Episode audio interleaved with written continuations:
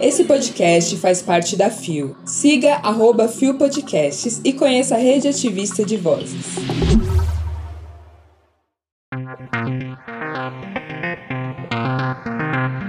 A história de Christine Jensen, estrela trans, que havia sido um soldado na Segunda Guerra. Silvério Pereira emocionou no capítulo de Pantanal na última segunda. YouTube nega censura a Pablo Vittar. Quinta-feira, 7 de julho de 2022. Hoje é dia do voluntário social e dia mundial do chocolate. Olá, eu sou Isa Potter e esse é mais um Bom Dia Bicha. Inclusive hoje a gente tem surpresinha, então escuta porque vocês vão amar e vai ser tão gostoso quanto o dia do chocolate. Levanta, viada, vamos assim. O seu podcast diário de notícias sobre as comunidades LGBT QIAP+. Seis e ônibus. Deu na BBC News Brasil, o veterano de guerra que se tornou estrela trans, publicado em 4 de julho de 2022 por Daila Ventura.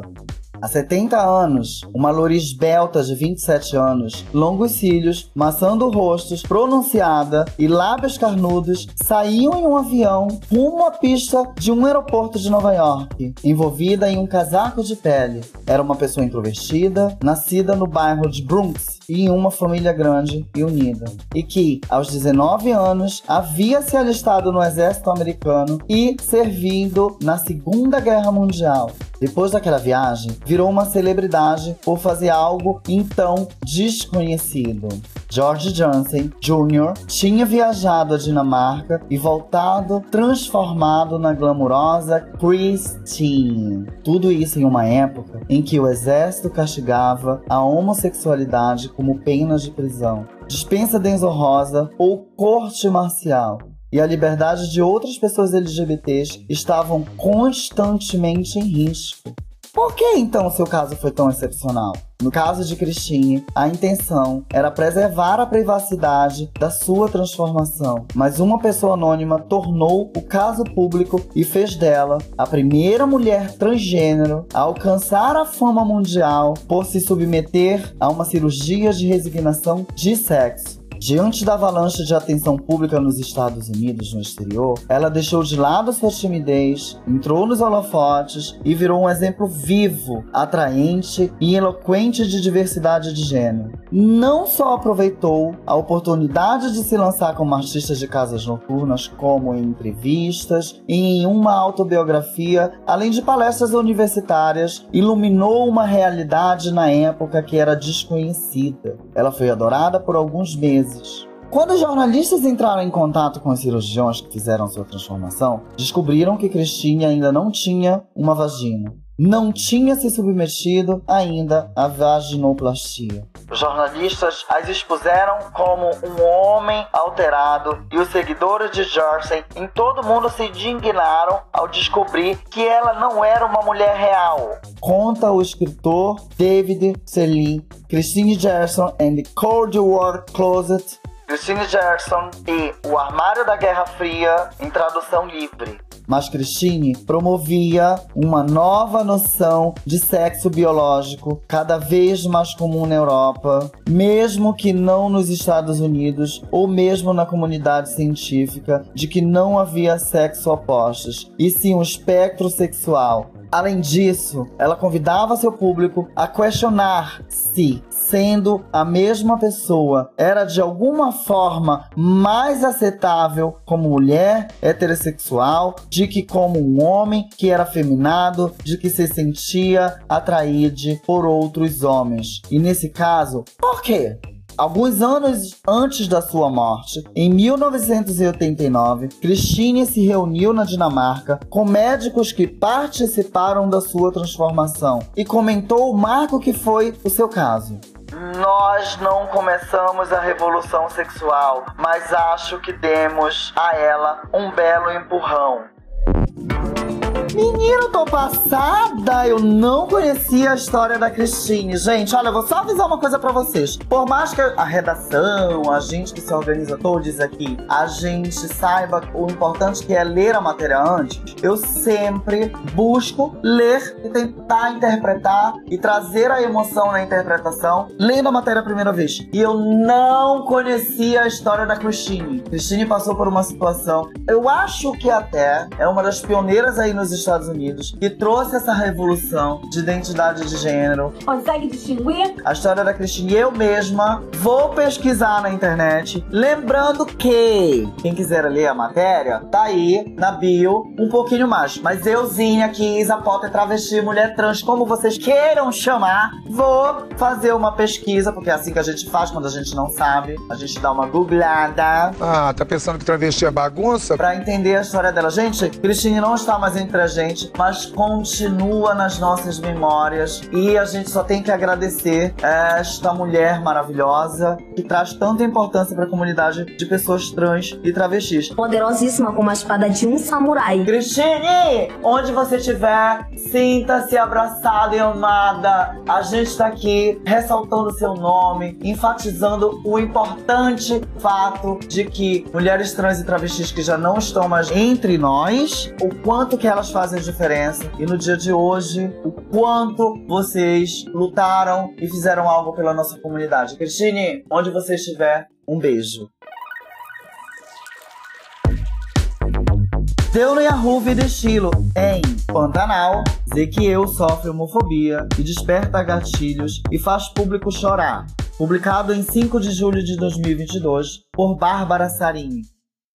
Além do tão esperado sexo de Juma e Jove, o episódio de Pantanal, desta segunda-feira, dia 4, foi marcado pela tristeza de Ezequiel Silvério Pereira ao sofrer homofobia na fazenda de Zé Leôncio. A cena foi pesada, despertou gatilhos e fez muita gente chorar. Ao pegar a chalana para deixar a região, o personagem deixou uma carta para a patroa explicando sua partida. Esse lugar é maravilhoso. De fato, não posso dizer que foi um paraíso para mim. Eu esperava enfrentar alguma resistência, mas confesso que não esperava causar tamanho desconforto pelo simples fato de ser quem eu sou. Iniciou. Em seguida, a carta abordou de forma mais intensa os ataques homofóbicos. Não falo exclusivamente da forma rude como o senhor José Leôncio falou comigo, ou da relação possessiva da dona Filomena com aquele fogão. Tem certas piadas que eu jurei para mim, mesmo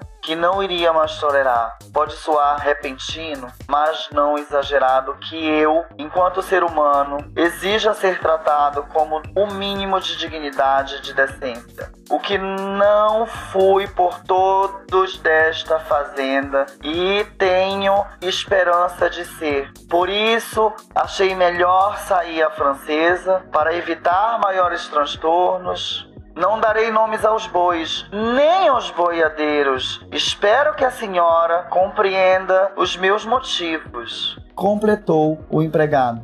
No final do capítulo, Zé Leôncio se viu obrigado a rever o próprio machismo. Ele chamou os peões para uma conversa tensa, sem excluir os filhos da bronca. O pai lembrou que Jove sofreu mesmo quando chegou no Pantanal e explicou que a homofobia é crime. Tadeu disse que ele também poderia ser preso, pois também reproduz o preconceito. E aí que o rei do gado se posicionou em defesa em Ezequiel. Pois é isso mesmo que deveria acontecer se esse país fosse sério comigo, com vocês e com todo mundo que ri Do jeitinho dele. xadrez. Pelo que eu vi, de 1 a 5 anos. A verdade é que nascemos e crescemos rindo disso, achando que o que um sujeito fazia entre quatro paredes era prova de um caráter. Mas acontece que não é. E já estamos aqui. Quero dizer que, de hoje em diante, quem fizer pouco caso de uma pessoa pelo motivo de quem for, pode juntar suas tralhas e seguir seu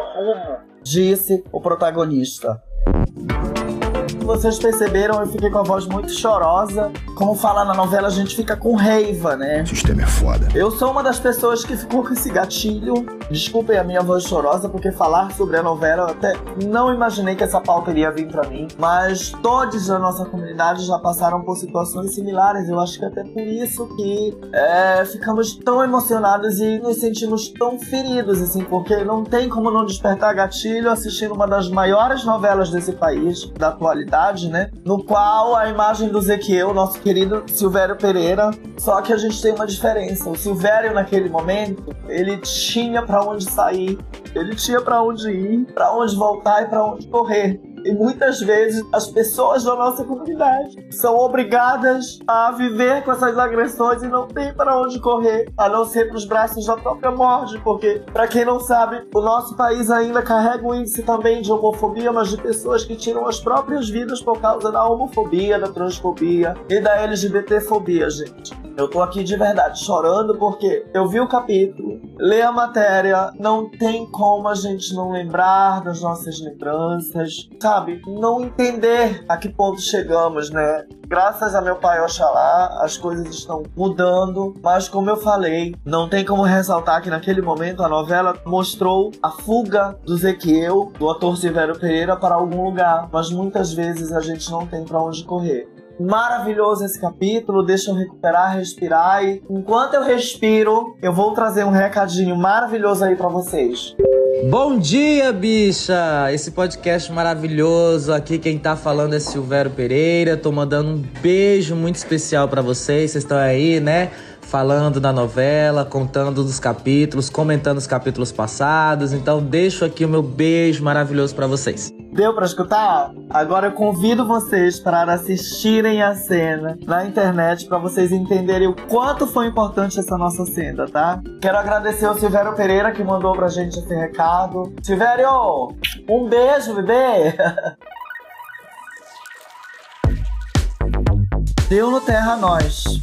YouTube nega censura em clipe de Pablo Vittar, publicado em 5 de julho de 2022, e o site não informou a pessoa responsável pela matéria.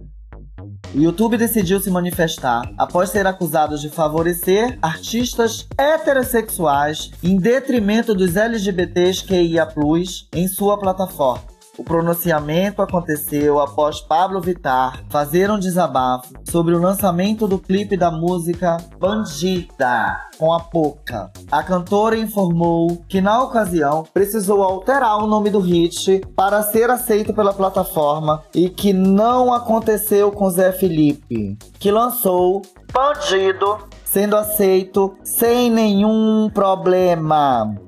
Em nota enviada ao site Notícias da TV, a plataforma de vídeos do Google afirmou que está em contato com a equipe da artista para resolver a situação. O YouTube Brasil esclarece que nunca houve um direcionamento da plataforma em relação à adição de um asterisco no título do videoclipe Bandida da cantora Pablo Vittar. O referido trabalho da cantora tem inclusive um excelente desempenho na plataforma, com mais de 71 milhões de visualizações explicou em um comunicado informando que eles estão em contato com a equipe da cantora para esclarecer o ocorrido e demais dúvidas. Após o desabafo da Pablo Vittar, Poliana Rocha foi questionada sobre o assunto em suas redes sociais e a mãe do Zé Felipe alfinetou o artista, por admiração ou por inveja, alguém sempre tem algo a dizer sobre você. E em qualquer um dos casos, continua fazendo um dos seus planos acontecerem enquanto eles falam. Escreveu ela. O comentário não agradou os fãs da cantora, que passaram a criticar o posicionamento da esposa de Leonardo. Ao ver a repercussão, Poliana pediu desculpas. Com o coração super angustiado e por isso estou passando aqui e eu acabei respondendo uma pergunta que acho que faltou muita interpretação de texto da minha parte. Estou aqui humildemente pedindo desculpas. Disse a influência.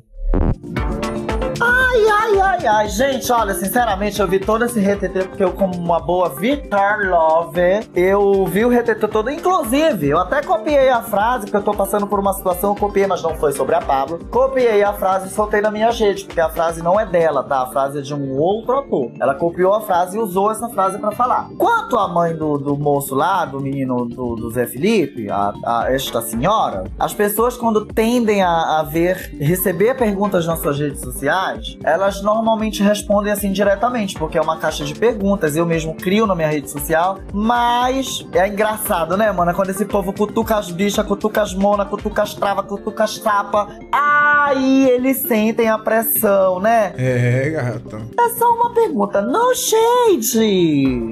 Mas será mesmo que ela não sabia? Ou será mesmo que ela sentiu a pressão da nossa comunidade sobre os assuntos e que não tem mais nada a ver? Não é mais legal você simplesmente criticar ou atacar uma pessoa da comunidade LGBT sem buscar sobre, né? Porque hoje em dia a gente tem uma extensa formas de exemplar essas pessoas de como se comportar. O Google tá aí, querida. Não quer saber como é que é? Tá pau, Ou se quiser saber, é só googlar e saber como é que é. Mas enfim, gente, a treta da Pablo não é minha, mas é nossa, porque a gente tá aqui por ela. Eu espero que a mãe do Zé Felipe, eh, as pessoas parem de atacar, porque eu acho que todo mundo tem direito de errar na vida. Errar é humano, permanecer no erro é burrice. E é sobre isso. Chegamos ao final de mais um Bom Dia Bicha. E é o quê? É mais um Bom Dia Bicha. Chegamos ao final. Exatamente. Gente, olha, eu queria convidar a vocês que estão a me escutar, comecem a me seguir nas redes sociais. Vocês têm aí o arroba, no Twitter é o mesmo arroba. A Mames Isa Potter, essa travesti de milhões, essa voz maravilhosa na qual vocês escutam, está quase, quase com o pé dentro de um reality show chamado Cruzeiro Colorido. Eu tô passada. Que é o primeiro reality show da comunidade LGBT QIAP+. E eu sou uma das pré-candidatas, então passem lá, olhem as minhas redes sociais para vocês entenderem. E também passem na própria rede social do Cruzeiro Colorido para entender sobre isso. Eu tô pré-candidatado, eu tô até pedindo voto, tô me sentindo a política do rolê. Mas se vocês me seguirem nas redes sociais, tanto no Twitter quanto no Instagram, vocês vão entender. Muito obrigada e eu vou agradecer a todos que estão escutando aqui o Bom Dia Bicha, que votarem em mim ou que passarem nas nossas redes pra, pra dar uma força pra gatinha. E aí, gatinha? O Bom Dia Bicha tem identidade visual, edição e produção de Rod Gomes, idealização e pesquisa em roteiro e produção de GG e também apresenta juntamente com Rod Gomes, Zé Henrique Freitas, Isa Potter e Bia. O programa faz parte do feed do Fio Bicha, um podcast que integra a Fio Podcasts. Conheça os outros programas da Rede Ativista de Vozes e não deixe de nos visitar e de nos seguir nas nossas redes sociais. Os links para as nossas redes e para as matérias que você ouviu neste episódio estão na nossa descrição. Queridas, queridos e querides, a gente chegou ao fim. Eu, eu desejo para vocês uma super quinta-feira. Vocês viram que Mama estava super chorona hoje. Gente, eu tô num turbilhão de emoção com essa questão do reality. É a novela do Silvério. Vocês escutaram aí a mensagem dele. Como eu já reforcei para vocês, passem nas nossas redes, de todos aqui que apresentam. E comecem a seguir para vocês entenderem tudo o que está acontecendo aí no nosso mundo LGBT. Silvério Pereira, meu amor. Um beijo, meu filho. Um beijo. Obrigada por essa mensagem maravilhosa. Obrigada por estar apoiando esse nosso projeto, o Bom Dia Bicha. Eu sou fina, querida. E a todos os que estão escutando, e a todos e a todas, um bom dia. E amanhã a gente se encontra aqui com a Bia Carmo. Um beijo. Tchau.